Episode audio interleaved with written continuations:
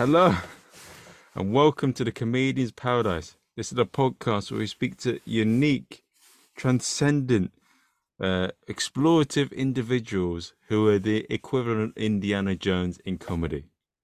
Now, today's guest is all the way from Brighton.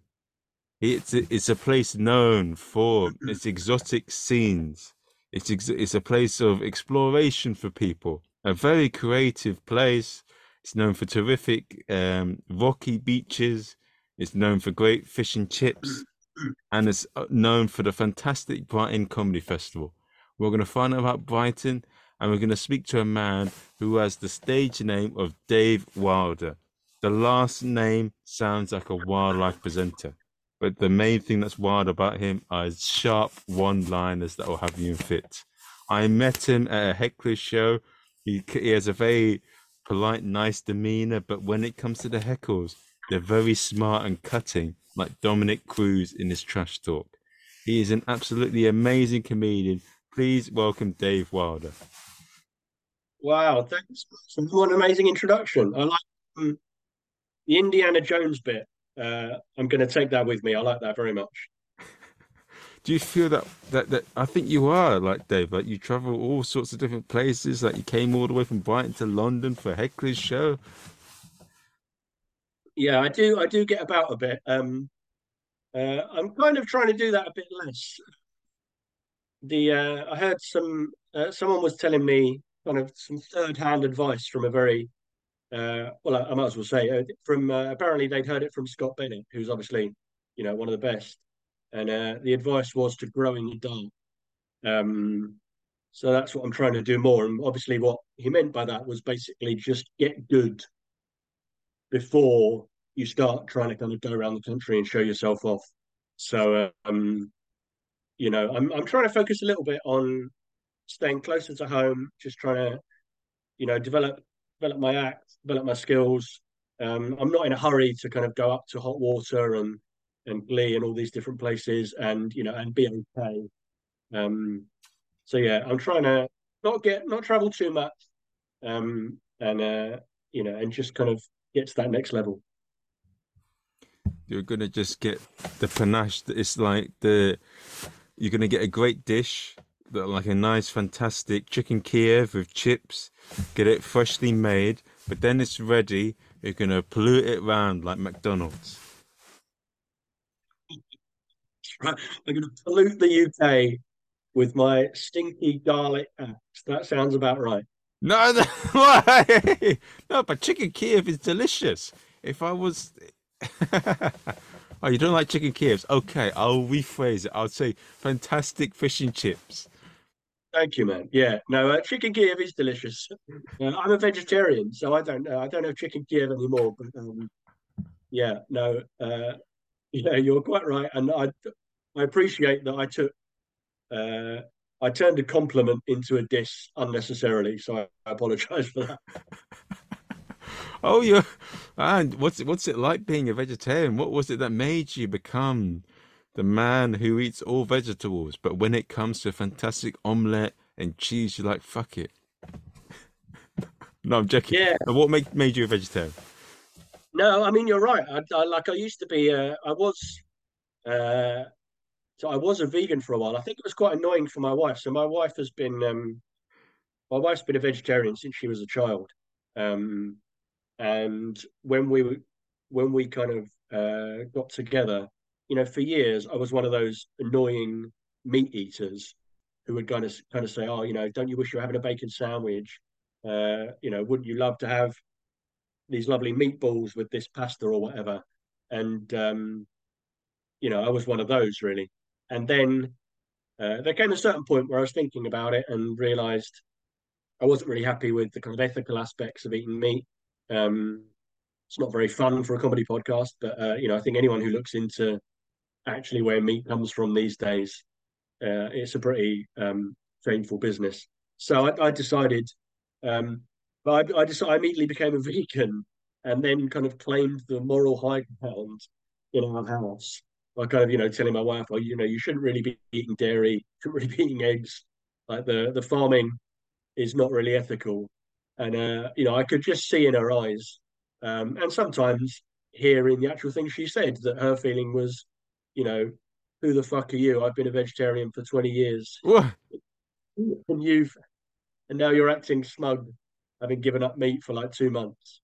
So um, so I was a vegan for some time, but uh, we uh, we had a daughter uh, nearly six years ago, and it just became the idea of trying to do three different meals every meal time for like a baby uh, and my wife a vegetarian and me as a vegan just seemed uh, just seemed like too much. So I just think, fine, we'll, we'll be we'll be a vegetarian household, and uh, you know, it's not, uh, you know, maybe I could do better. Uh, compromise we come to.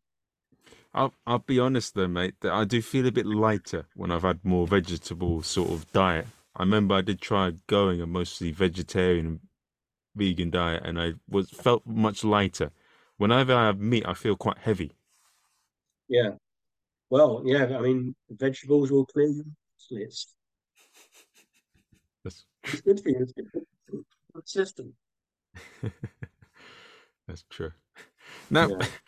um, does it did it in any way have an impact on how you became a comedian and did your first gig? Like, what was it like when you did your first gig? Did it impact the way you did your comedy? Vegetarianism. no, I don't think so. Uh, maybe it was kind of part. It's probably all part of my midlife crisis. Um, you know, uh, there probably aren't that many people. Uh, for people who don't know me, um, you know, I'm, I'm 45. I only started comedy fairly recently, so um, you know, I think these days most people come to it uh, much younger. But um, yeah, so I guess it was around a similar time that I started kind of doing different things in my life.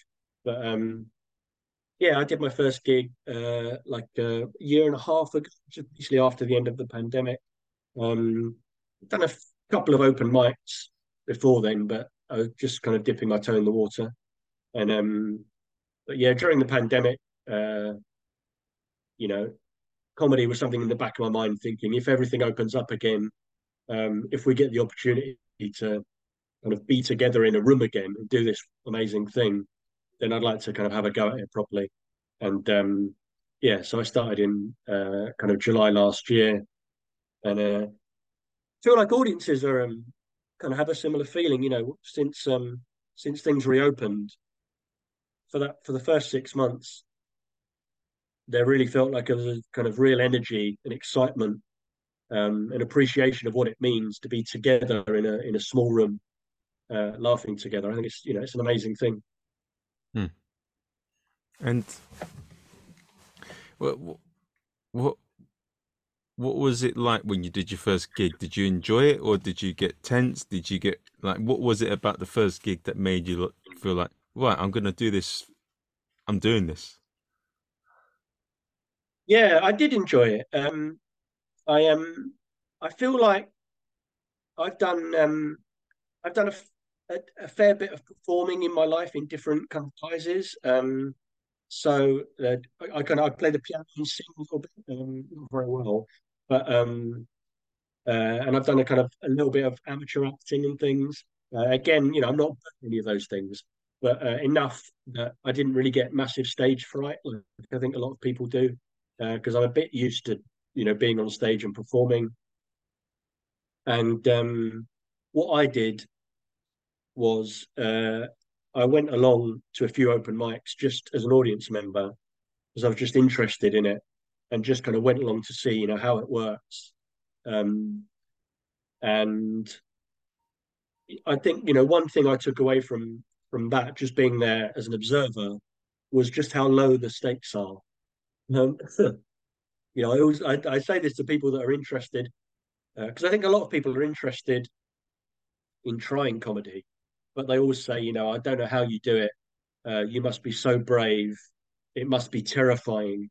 Um, and you know what you what, what I want to say to them is like, just go along to a few like crappy open mics, just get to see kind of what the level is, uh, people trying new stuff. You know, most of it uh, maybe is going to bomb, uh, and you know, and it's fine. Like everyone's, you know, everyone's basically having a good time, um, and you know, it doesn't matter. The fact that the fact that a lot of jokes don't land is the point. You know, that's what we're there for. So I went along to a few, um, kind of got a sense that uh, you know the stakes are low. Uh, it's fun. It doesn't matter when things go wrong. And uh, so I, you know, I felt when I when I did go on stage for the first time, I didn't feel too kind of scared or anxious um, because I don't know. I'd kind of got that vibe that you know it's just I'll just try out a few things. People might laugh at, uh, one or two. That'll be a great result.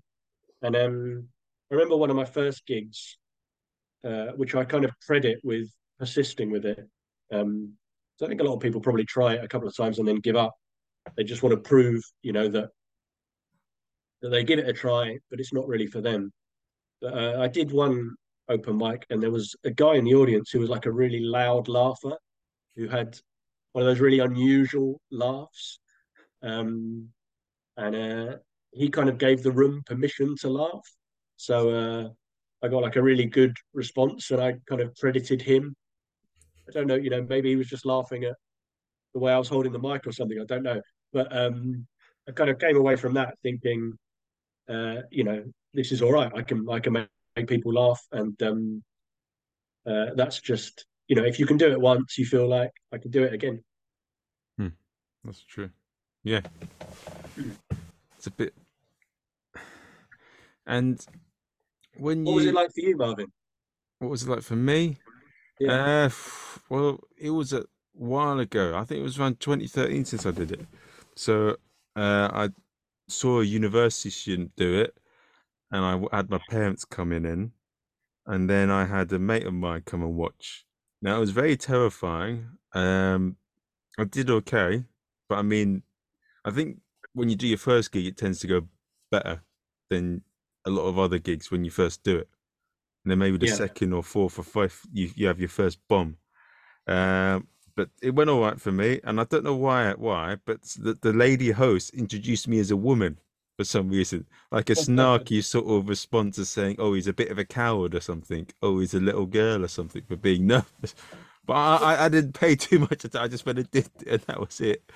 I did okay. It was at the Cavendish Arms, which is a world-renowned new material night. Yeah. Um, yeah, I've not been there for a very long time. I think it's changed massively in that place, and I think it, yeah, and I probably won't go for a while as well.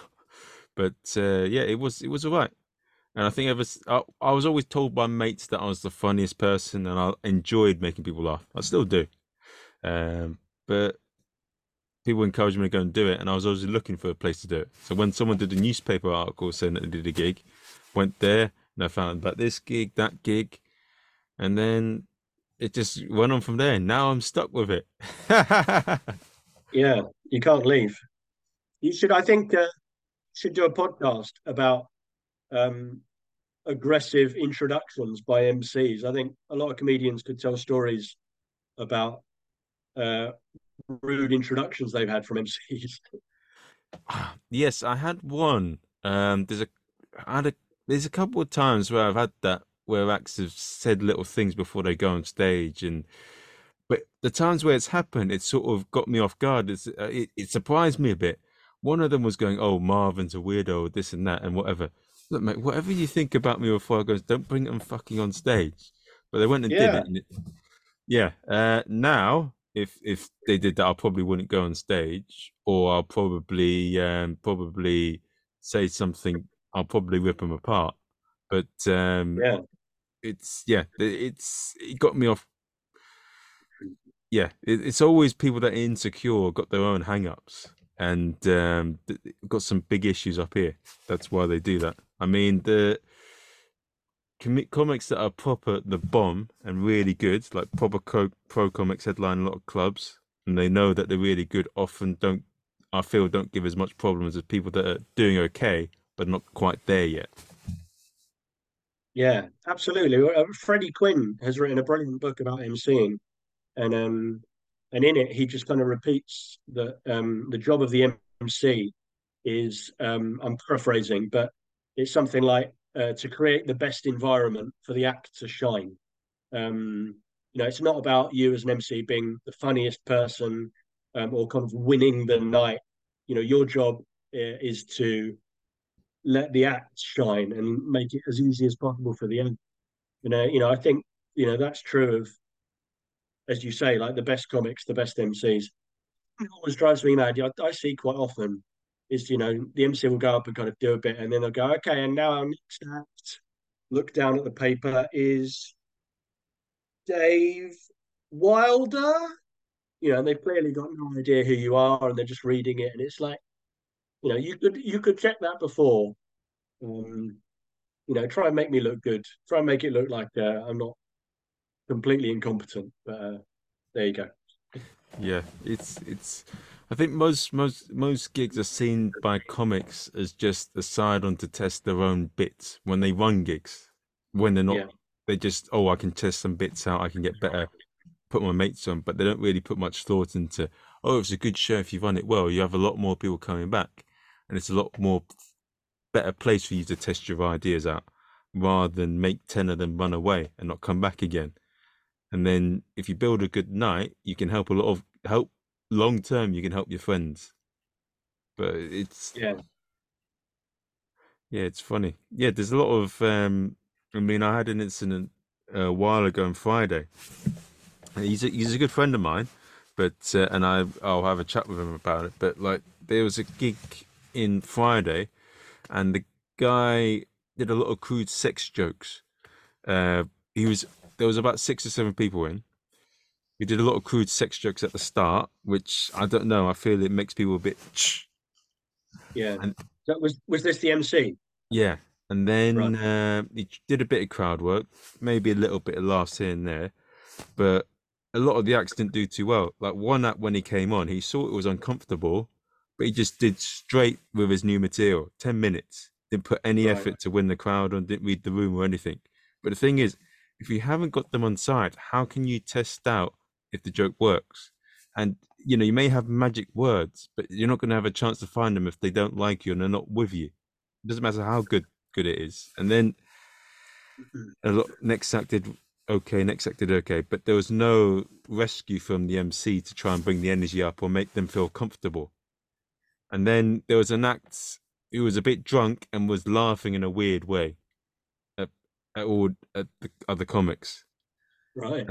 And then at the end of it, there was another joke going to America and talking about the Twin Towers attack or about school shootings. And right. then after that, they all left and didn't come back. Oh, wow. Yeah. No, I, I mean, I think you're right. You know, opening with really crude stuff is very high risk, and you know audiences often don't like it. Um, yeah, and uh, you know, as you say, the MC should be you know setting out for the acts and making it as easy as possible, and you know creating a warm environment and a sense of togetherness as an audience. Um, yeah, it's not about just trying trying your new stuff and using the stage time. It's um, but Siobhan was very good, wasn't she? That lady that was in when yeah, he was fantastic. Have you had any horror stories recently that you've seen with host with nights like hosting and where they've done things where you're like, I can see what's going on here, and you're like, I know this is going to be a bad gig. I did. Uh, I did one gig. Uh, so I was up at Edinburgh last year, and um, not doing my own show, just doing kind of spots on sort of showcases and compilations and things. And uh, I did one where um, the MC introduced me by, I think, for the words. It was something like, I have absolutely no idea who this person is, but please welcome Dave Wilder. I thought that was a bit of a that was a bit of a low point. Um, I did another gig recently where uh, the MC it was uh, it wasn't a big crowd in and they were a bit quiet, and uh, the MC started off trying to do some crowd work, but it wasn't really wasn't really clicking. So they went into material, um, and that wasn't really working. Um, but what they did you could kind of see that what they were trying to do to resolve it was just to kind of keep going until uh, they'd kind of built some energy in the room. But this went on and on and didn't happen. And the MC ended up doing, I mean, at least half an hour, maybe 40 minutes.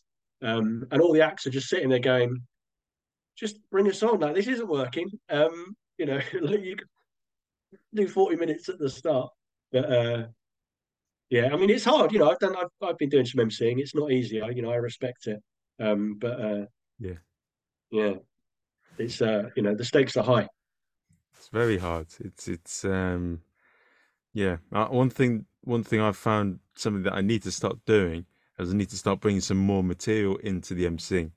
Just you know, if the crowd work does okay, but if it doesn't go well, you need something to back it up. And I've I find it difficult because when I'm running my own gig, I'm worried about it going iffy, so I don't take the chance of testing new stuff out.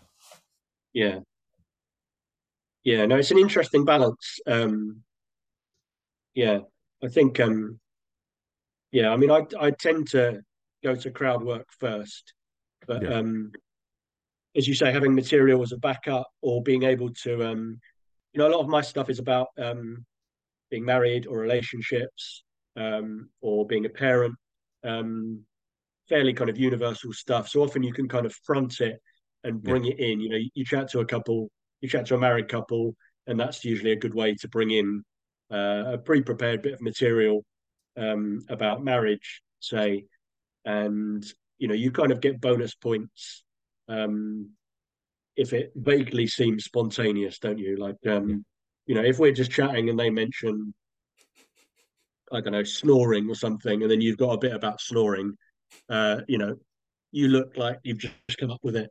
Um, and obviously, comedians know you haven't, but um, audiences are a bit more forgiving, and you get extra credit. So uh, It's yeah, it's an interesting. Um, do yeah, I mean that's that's perfect. it's what um what what do you like about MCing as as opposed as just doing the act as well? Do you feel that a lot of acts should do it? yeah, I think it's I think it's really useful. Um, you know, I think it's great for just helping you kind of be in the moment, um, and just kind of relax and trust that you know you can come up with something funny. Um, that you can kind of chat to people and figure out what's interesting about them and funny about them. I think you know most of the time there is uh, if you put your mind to it, um, and I think it makes the room relax um, when you have that kind of in your arsenal. Uh, I definitely feel like when I started, um, I would be I wouldn't be very comfortable. You know, if there was an interaction uh, or a heckle, um, obviously heckle means lots of different things. Uh, but if there was just someone uh, kind of shouted something out, I could be derailed by that um, because you know I've got my script, I've got my jokes, um, and you know audiences uh, they're like sharks. You know they can smell the blood in the water, and uh, if you have that nervousness uh, and you're not comfortable with interaction, like uh, they can feel it. So developing those skills and just being happy, just chatting to people and breaking off from uh, you know your script, um, I think is quite transformative. Like um, you know, I'm not the finished article by any means, but I feel much more comfortable now. And when people join in, um, you know, I, I, I, had a gig last night, new material night. Um, ended up doing a fair bit of just chatting with people uh, as they were joining in about the jokes, and uh, you know, it's it's really fun. Like I enjoy it. Audiences like it, um, and I think it makes you. Uh, I think it makes you seem a kind of more skillful comedian. Yeah. Now, what do you think? Do you do you prefer emceeing, or are you you prefer doing your own act? Well, I, I tried to MC as Zorro, and it, uh, it was funny, but it created an awkward atmosphere. So I don't really MC as Zorro. I MC as me. Uh, I prefer being a. I prefer being an act, but I don't mind MCing because it's it's it's just a bit of a chat. really. It's, but I find it difficult to now that I'm more focused on building like for Zorro rather than myself. It's a bit more difficult to be an act as well as do it because I'm having to do two different things. So it's, I'd say I prefer being an act. See, when I when I saw you recently, you were hosting as Zorro at the Hecklers Night, which is quite you, are kind of juggling quite a few plates uh, doing that. Um, like it's one thing. I think it's hard enough emceeing as Zorro, but when you're inviting heckles and having to respond in character, that's quite a challenge. Oh yes, yes, definitely. I th- with some of the stuff that was said there, if it was just me, I'll probably respond quicker and better. But then I'd have. I also didn't prep as much. when I MC, I, I prep quite a bit in advance to get sharp and ready to deal with things. Yeah. But yes, it was all right. But I'm trying. Well, it's a new thing to Zorro character, so I'm trying to develop material for it. So it's yeah, I have to think in that character and I have to think in that character's world. So,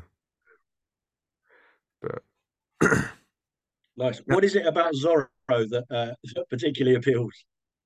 Well, I only did it because I went to Golier and I just started doing uh, things in Spanish, and then um, and then I found about the costume. Uh, I just thought I'd do Zorro, and then it's gone gone on from there. Really.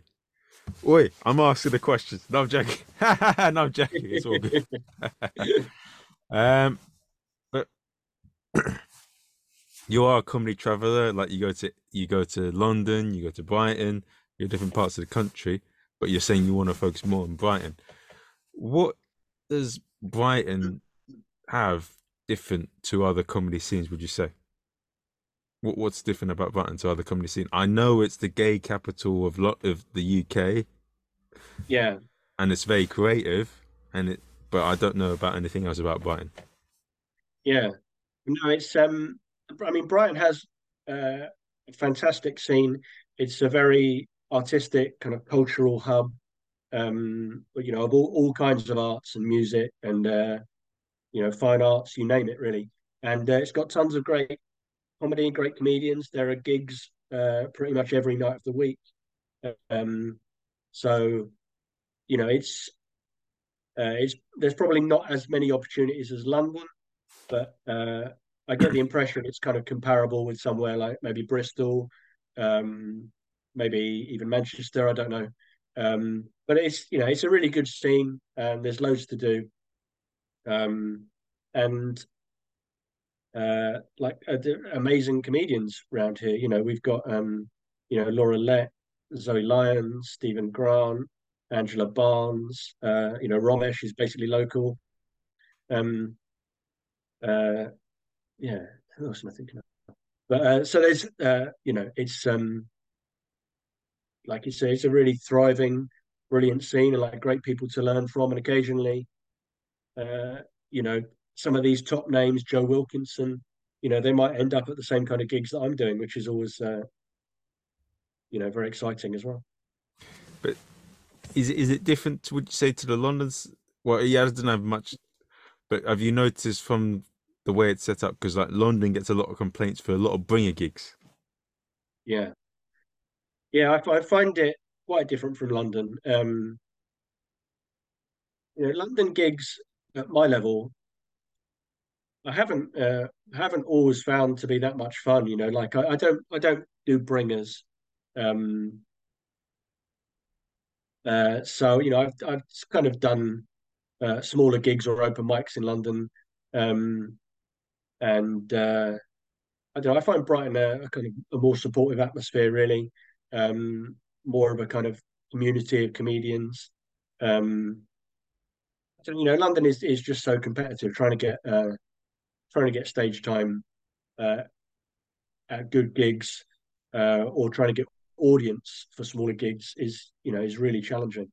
Um, so uh, yeah, you know, I, I, I, mean, I would recommend.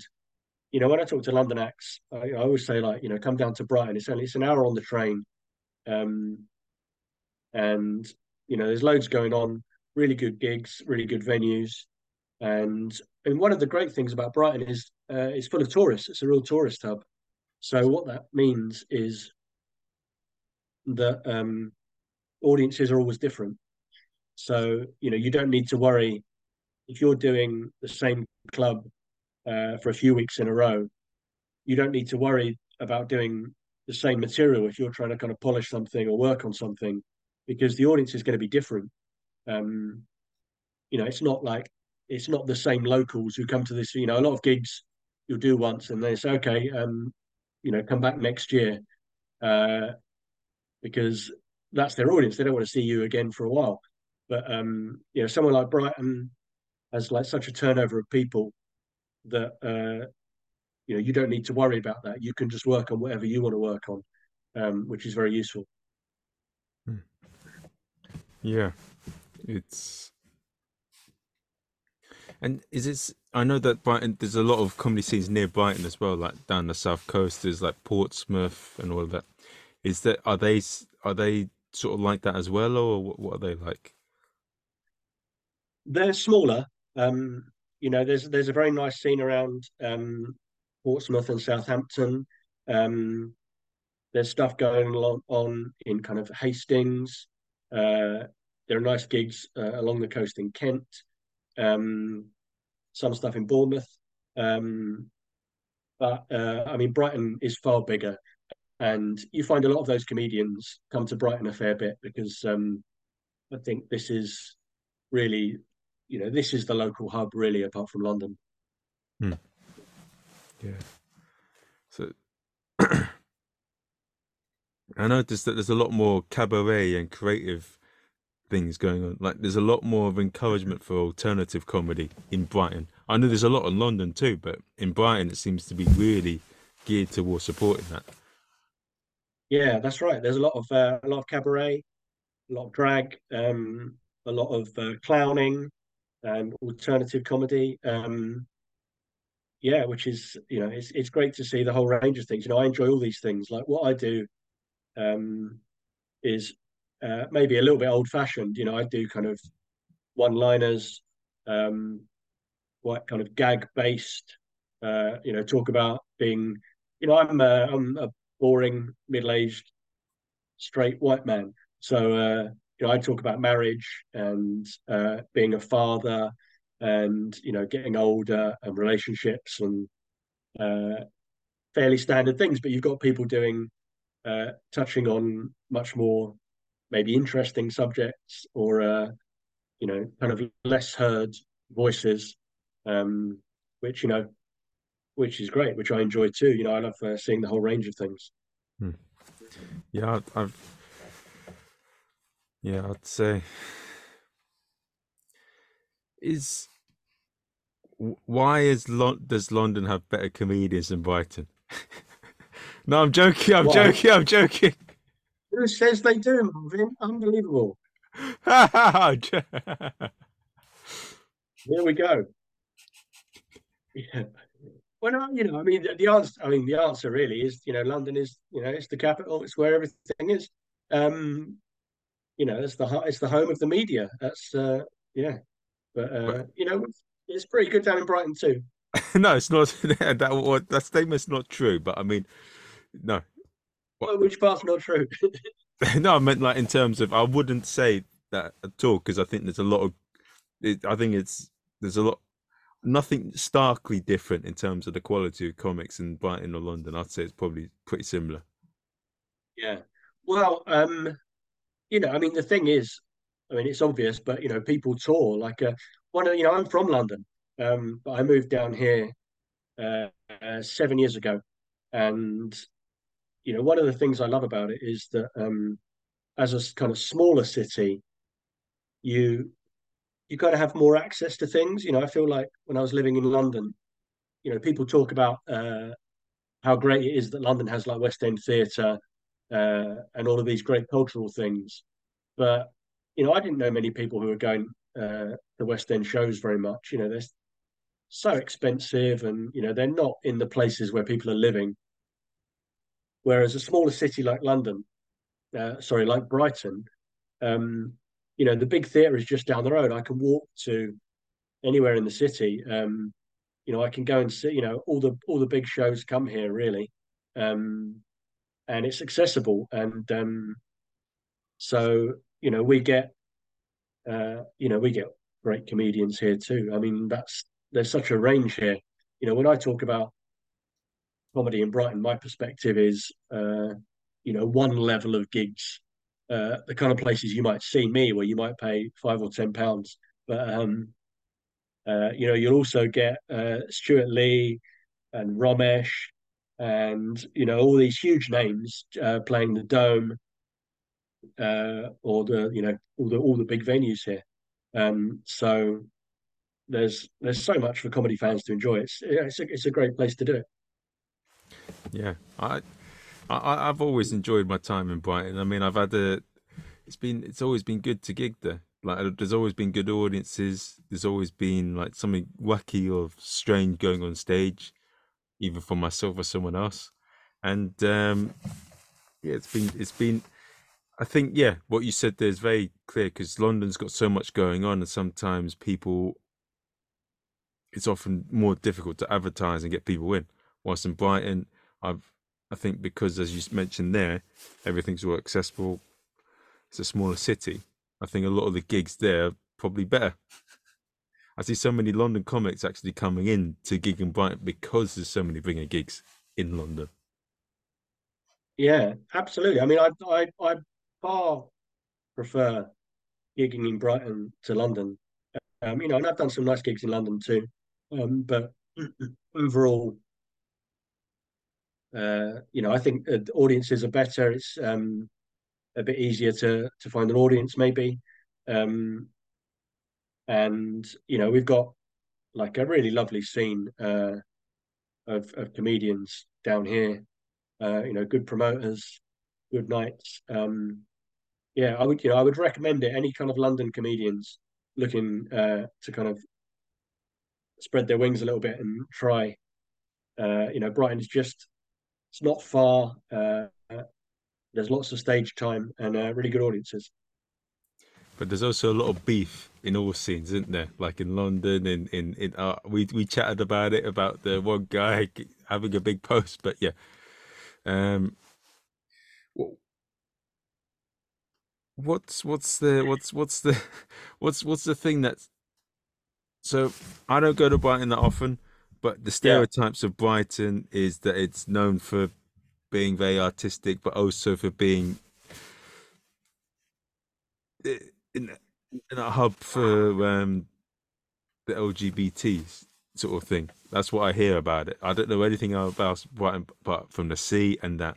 But what's what's uh, what's uh, what's uh, you mentioned that it's quite everything's quite easy to get to. It's a nice city.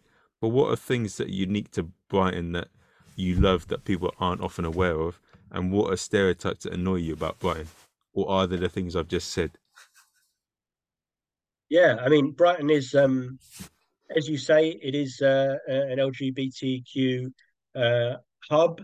Um, I think I saw a survey last week that said it was kind of the friendliest place um, in the country uh, for LGBTQ people.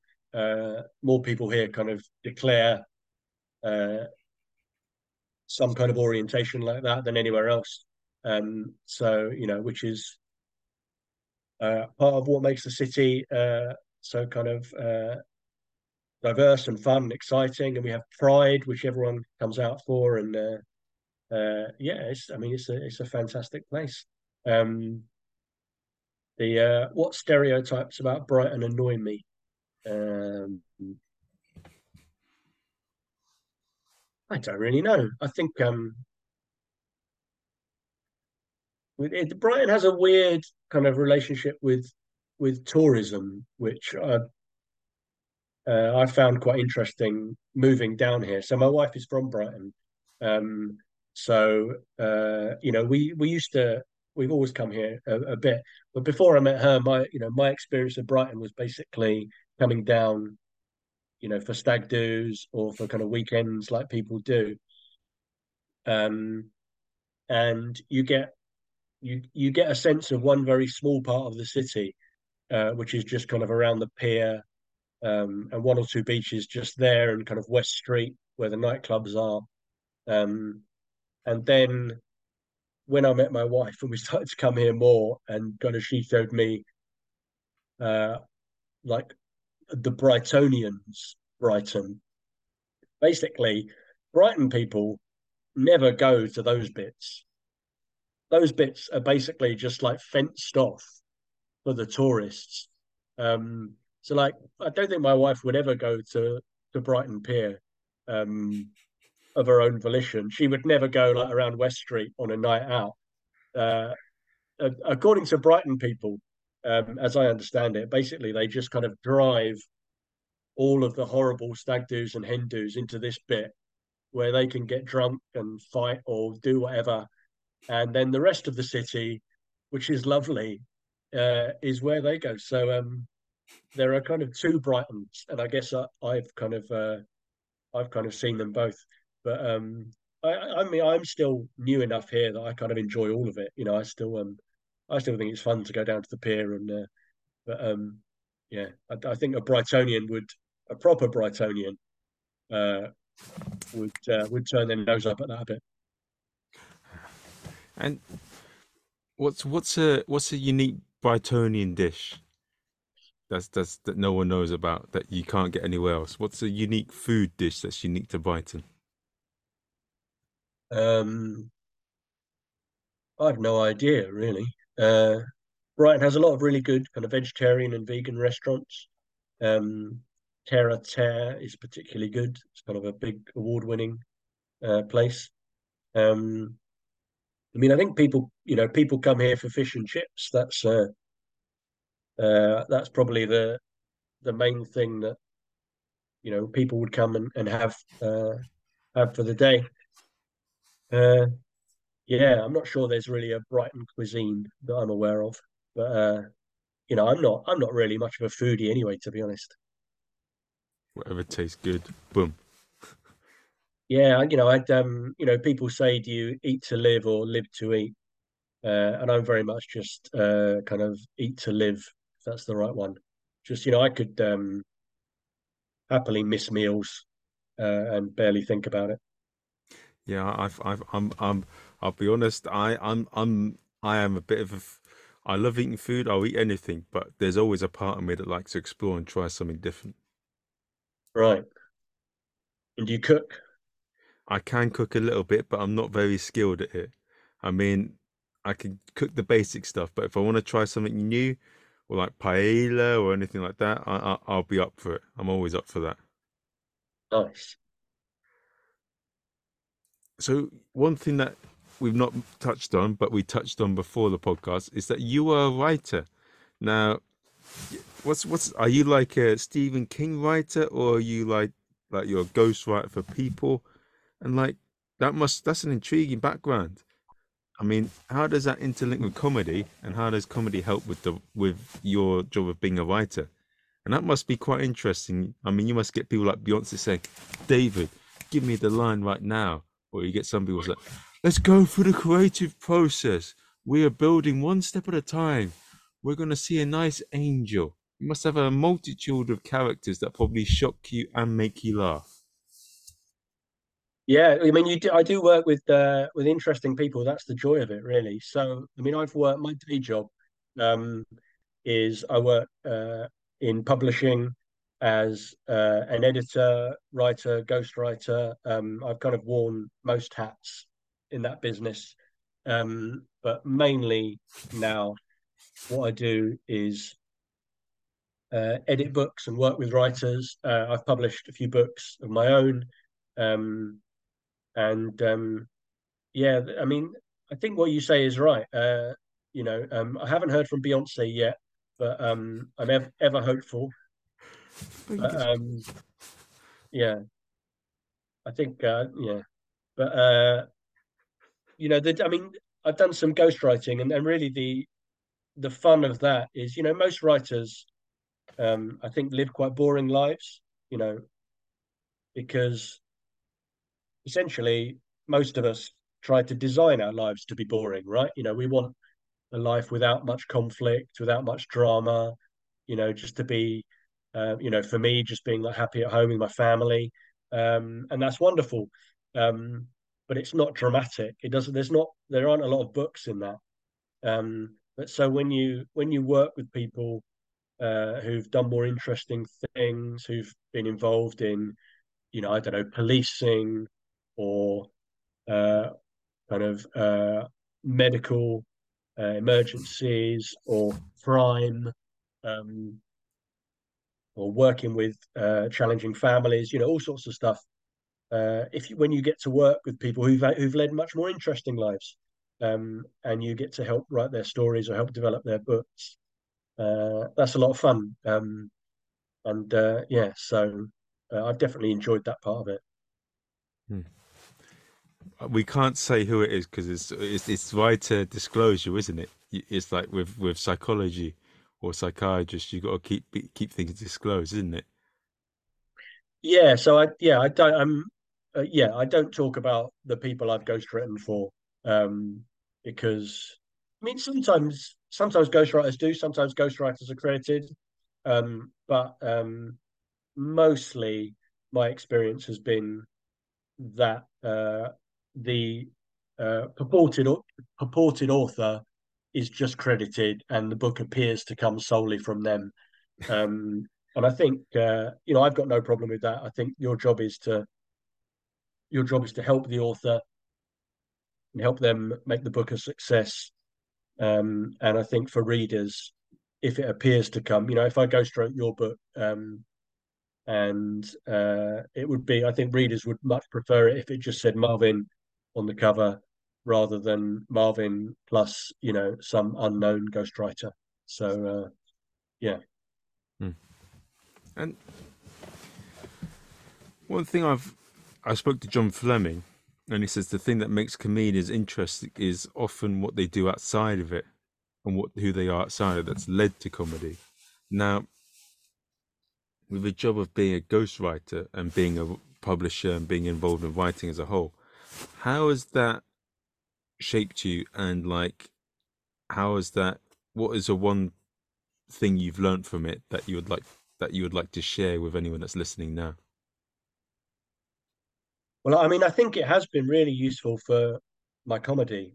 Um, you know, from the moment I started, um, you know, people are very kind, um, and they don't tend to tell you about all the things you're bad at, uh, of which there were plenty, and uh, probably still are.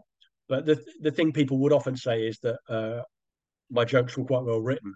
Um, that um, you know I'm quite good at writing jokes, and I think that is my strength. Um, and you know, I'm sure that you know my experience as a writer has been very useful for that. You know, I definitely think a lot about the structure of jokes, um, and the different kind of stories you're telling simultaneously. How you you know, just the simple tricks really, like, you know, make sure you put the funny word last, um, try and condense the number of words uh, while keeping it clear. Um, you know, these things sound simple, but um, you know that there's an awful lot of work in taking a comic premise that you think might be funny and turning it into a, joke or a bit that's really honed and polished and tight. Um, and that is kind of you know that's kind of my day job really is just kind of uh, polishing words and um, you know making it work. So um, yeah i think that's been really helpful for me. Um, and it's it's really interesting because it's such a comparison uh, the difference between writing a book and being a comedian because you write a book and you're basically on your own for six months or more. Uh, no one ever sees anything really, and then you bring it out, um, and hopefully you'll get some reviews and attention. Um, whereas with comedy, uh, you know, I could write a joke this morning and then tell it on stage tonight, and um, it might, you know, uh, occasionally it will get a big laugh, and the immediacy of that and the pleasure of um, having a response in the room is such a contrast. You know, I've I mean I've written you know I've written books that have done well, um, but the feedback you get is quite limited. You know, you get uh, you'll get some reviews. Uh, occasionally, someone might kind of write to you or tweet you that they enjoyed it, uh, but that's about it. You know, you get you get paid, which is lovely, um, but uh, there isn't an awful lot that you really get back of whether people have enjoyed it or not. Um, whereas, you know, with I mean, maybe that's partly what appeals to me about comedy. Um, you know, I'll write a joke, go on stage, uh, suddenly there might be a room full of people laughing. Uh, comedians come up to me afterwards and say, "I really like that bit." Um, you know, to be clear, loads of it bombs too, but uh, that's that's a that's a lovely thing, right? And um, to have that happen so quickly uh, is uh, is a real pleasure. Um, yeah, I get a lot out of that. Hmm. And has any has comedy and has writing changed your life in the way has it changed your thoughts and the way you approach certain things yeah i think it has i think it's interesting um so one thing for me is i feel like it's made me kind of a better conversationalist um ah. because uh i feel like i always used to be kind of that annoying person who was always trying to crack jokes and make people laugh in a social situation. Um, and actually, you know, people don't always want that. And actually, quite a lot of time, they don't want that. You know, they want you to listen or they want to tell you what, you know, what's going on in their lives. Um, and actually, the person, the person that's always trying to kind of make a gag can be really annoying. Um, and I feel like uh, doing comedy kind of gets that out of my system. You know, uh, I've got I've got this opportunity to try and be funny uh, and tell gags, and uh, you know, get that uh, feeding my ego, I guess. Um, and so then, in a social situation, I don't feel that need quite so much, and I can actually just be present and you know be listening and kind of more attentive to what the other person needs. You know, I've, I've been doing, I've done some improv too, which is um, uh, obviously very connected to comedy. You know, it is a form of comedy. Um, but again, this, uh, I feel like those those skills in improv, like uh, you know, you know, as an MC, like it's about following where the conversation and the idea leads, rather than trying to drive it yourself. You know, I'm like I would I don't think this is that uncommon, but looking back, I'm very conscious that I would be one of these guys where like we'd be having a conversation and then like I've got an idea of something I want to say. And uh you know, you keep talking and I'm just waiting for my opportunity to say the thing that I thought of two minutes ago. Um and you know, that's not that's not good conversation. I should be just listening to you and seeing where you lead us. And you know, it's that spirit of kind of yes and take the idea and go with that um, rather than just saying, you know, just waiting for your turn to talk, which I think a lot of conversation can be. Um, and I was definitely guilty of that. But I think um, I think I'm getting better. I'm going to ask. I'm going to ask Beth. I'm going to ask my wife. But I think I'm getting better. no, I think that's definitely a big thing with. Uh...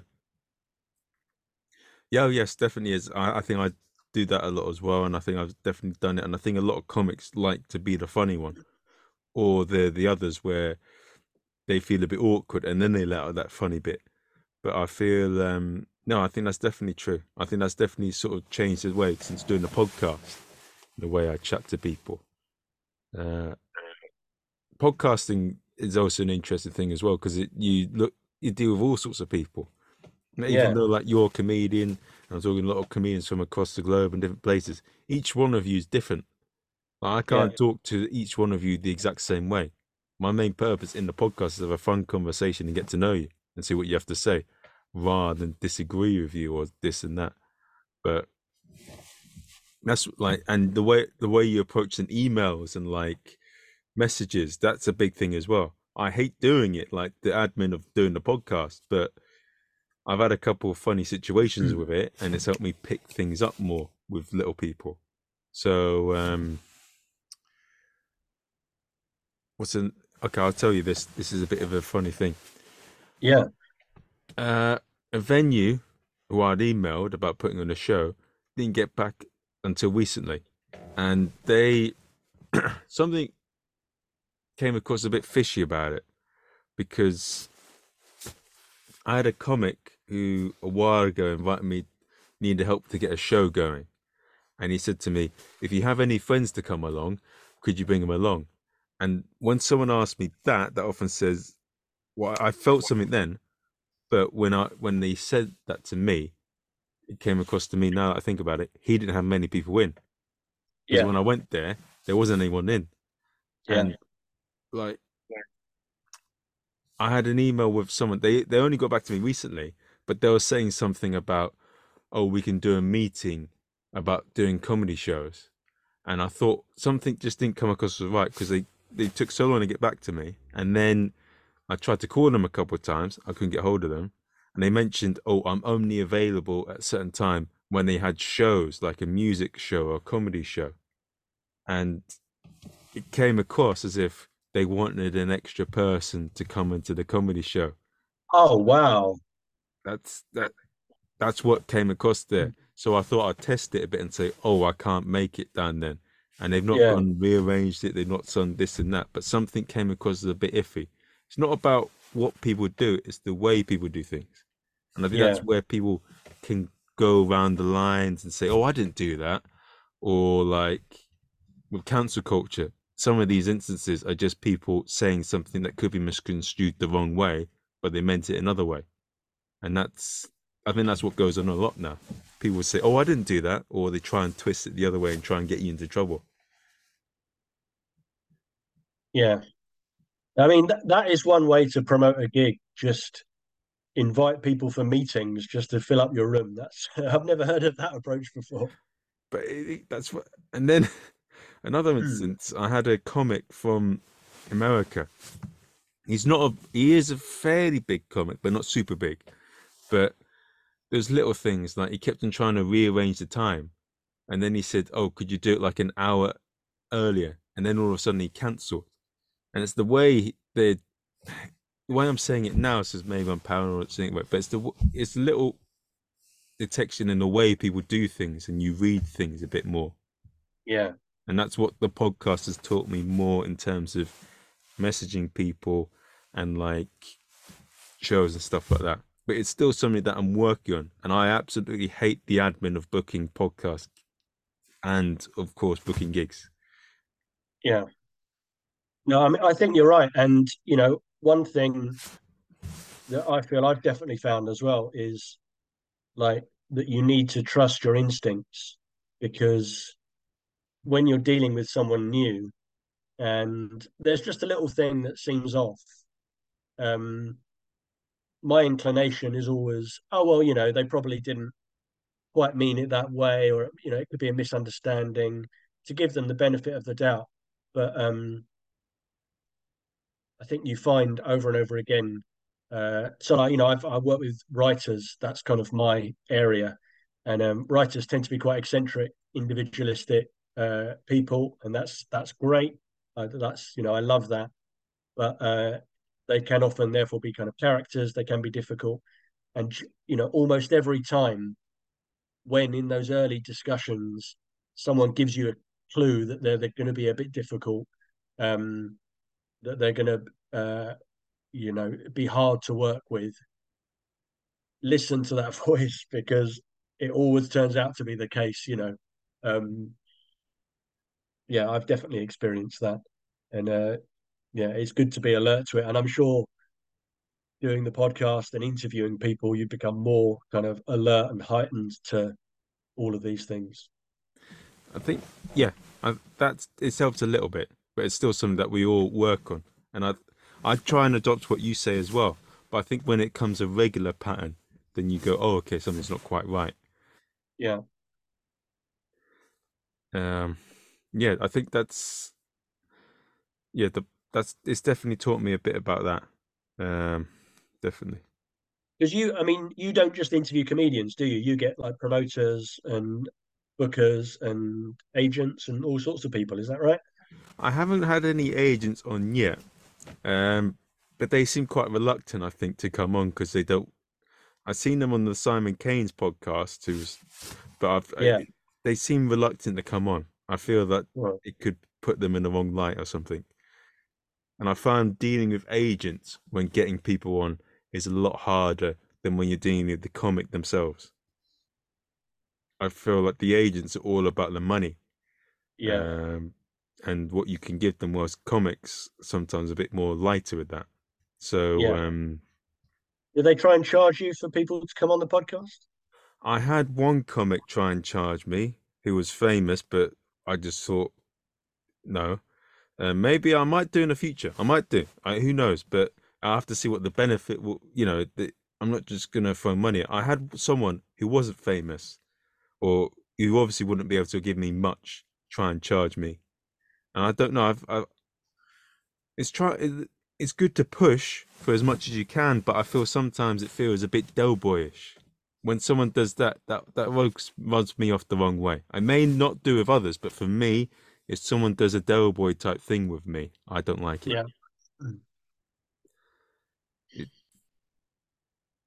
yeah because i've Yeah. had some people that are bigger than um much bigger than the person who was asking me to get paid and that's yeah, i don't know it is what it is Yeah, well, you know, the thing that, you know, comedy is such a small world, and the thing that's valuable is the relationships, you know.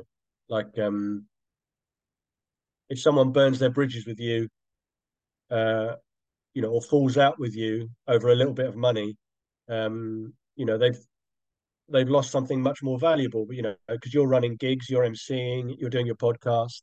Um, you know, the important thing uh, in this business, I think, is to get along with people and uh, you know show them what you can do and uh, you know kind of build your profile that way. Yeah. Um, you know, there's no point. Um, there's no point annoying people just for you know uh, you know quite small amounts of money a lot of the time. Yeah, there's that's that's something that um, Dave Thompson said in one of the previous episodes, and he's done quite well for himself, being tinky winky and all that. And he Yeah. says goodwill is something that's priceless, and I feel that that's something that gets missed out a lot on in comedy, uh, because I, I've done it myself. I've made mistakes. I made and I've upset a few people here and there. It's very hard to repair those things back because they always have that thing there. And with people who have pushed me up the wrong way, I, I'm, I'm. It's very difficult for me to to trust them again. Yeah, and and you remember it forever. You know, I'm uh, I'm not one. I'm not a person who holds grudges particularly or or gets too bothered by things. But you know, I definitely remember. You know, when I definitely remember when people, uh, you know, have kind of dissed me or like been, you know, had a bit of an attitude with me for no reason. Um, and uh, you know, you gain nothing by it. Like, um, it's comedy is is a small world, and uh, you know, you it it pays to to get along with people. Um, yeah, because you know, everyone everyone you're working with now might be running the Edinburgh Festival next year, or you know, running the comedy on Dave. Like, who knows? Well, that's what Dave's. He he said to me, "Be nice to people on the way up because you you'll meet them on the way down." Yeah, yeah. No, it's it's absolutely right. Yeah, and um, you know, I hope people aren't listening to this thinking, "What Dave Wilder can't stand that prick." But uh, I uh, yeah, no, you know, I I definitely I believe that. I try and get along with everyone, and um, yeah, you know, it's I mean, com- I mean, it's, it's just it's an amazingly small world comedy. Uh, you know, I started out very much as a hobby, just to see if I could do it, if I could stand on stage and make people laugh and write a decent joke. And really soon you find yourself gigging with people who are like real professionals, who are brilliant professionals. And that's not that's not a story about my meteoric rise because I'm so great. That's not what I'm saying at all. That's just that that, you know, comedy is very small, and you're immediately on the same ladder and the same gigs as uh, bigger comics who are looking for an audience. You know, I think um, I always think the interesting comparison is like kind of Amdram theatre uh, because you know you have a real professional theatre, um, but then you have the amateur circuit, and they're basically un- unconnected. Uh, you know, I've done some uh, amateur theatre. You know, they're in different venues, um, completely different audiences and cast. They're they're just two separate worlds, and nothing wrong with that. That's you know, it's a wonderful thing. But comedy that doesn't exist in comedy. You know, even uh, you know London open mics or in Brighton or you know anywhere, you're going to get the pros coming down because uh, they want the audience too, and you know, and the smaller gigs. Um, you know, we're all on the same ladder. We're all on the same bill. So I mean, I've been on. You know, I've gigged with some incredible, brilliant comedians who are you know miles beyond my level, but uh, you know, very quickly you find yourself in that space. I'm, you know, I'm sure you. I mean, I've seen like the people you've had on this podcast is uh, kind of an example. You know, I'm on here with uh, you know people like Dave Thompson and uh, you know Matt Price. I was listening to the other day, fantastic comedian. Um, you know, it's a it, it's a small world, and that's a lovely thing. You get to what uh, you know, these brilliant people up close and and learn from them. Yeah, it's it's a great yeah, it's a great art form. There's so many things that I mean, even someone like Matt Price has it's got so much to work on. He's got a lot to learn, hasn't he? no, but oh no. god, that sounded wrong, didn't it? My god, that sounded wrong, Matt. I didn't mean it like that. I was just saying that. Yeah, oh. there. He'll get there. No, Matt. I'm joking. Obviously, Matt is uh, Matt is a fantastic comedian who I really admire. Um, and uh, yeah, I you know I love watching him at work. Oh, it's incredible. His crowd work is second to none. I've not seen anyone, not many people, be as good as him. No, he's amazing, and the way uh, the way he can turn a, a difficult room around sometimes, um, the way he uh, he once described it to me. I hope I'm not being indiscreet, but um, uh, I don't think he'd mind. But he once kind of described it to me as uh, getting some plates spinning. So uh, we were doing uh, a gig that was a little bit of hard work, and the crowd were a little bit quiet. So he kind of got a few things going on with different audience members, kind of created a few characters as you do, you know, imbuing audience members with a particular persona. And then he could return to that and be interacting in between the material. And I thought that was a really interesting way of describing it and a really interesting approach. Um, mm. And you know, I, for me, as a kind of one liner, kind of gag comedian, when I watch people who are brilliant at the interaction, at the crowd work, at improv, I always enjoy that so much more because, you know, it's something that I'm, uh, you know, I'm not so good at.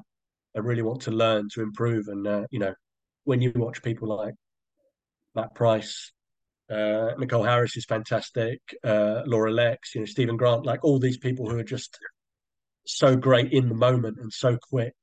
Uh, you know, I love that, and I love kind of watching and learning. It's, it's, yeah. And occasionally you try and ask them for a free ticket to watch them. Yeah. Do you do that? I, I don't do that. No, I don't know. You, you get it to see it on the stage, don't you? so yeah, as you said there. Yeah. Yeah. No, I mean you get to see them.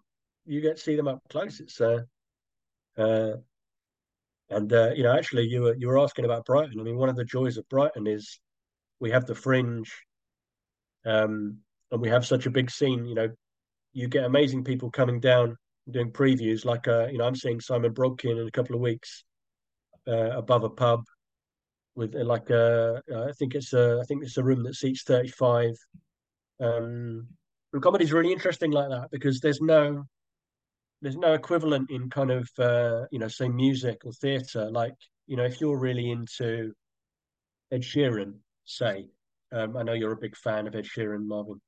Um, but if you're a big fan of Ed, Ed Sheeran, you know you can pay to see him at the O2. Uh, you never get to see him above a pub um, that doesn't exist. But in comedy, you can go, you can pay, and you can see Dave Chappelle at the O2, or you can see Chris Rock or Michael McIntyre. Um, but you can also see them do new material. You know, you can see these guys at Backyard or Museum of Comedy, or uh, you know, you can just see Romesh uh, doing some new material above a pub. Like, you know, I can't think of another art form where that exists, and and it's a much better gig. You know, I'd much rather see these guys up close than uh, you know. I don't want to see comedy in a stadium. I want to be in the room, and um, yeah, it's a really unique thing, and uh, and Brighton is great for that. Yeah.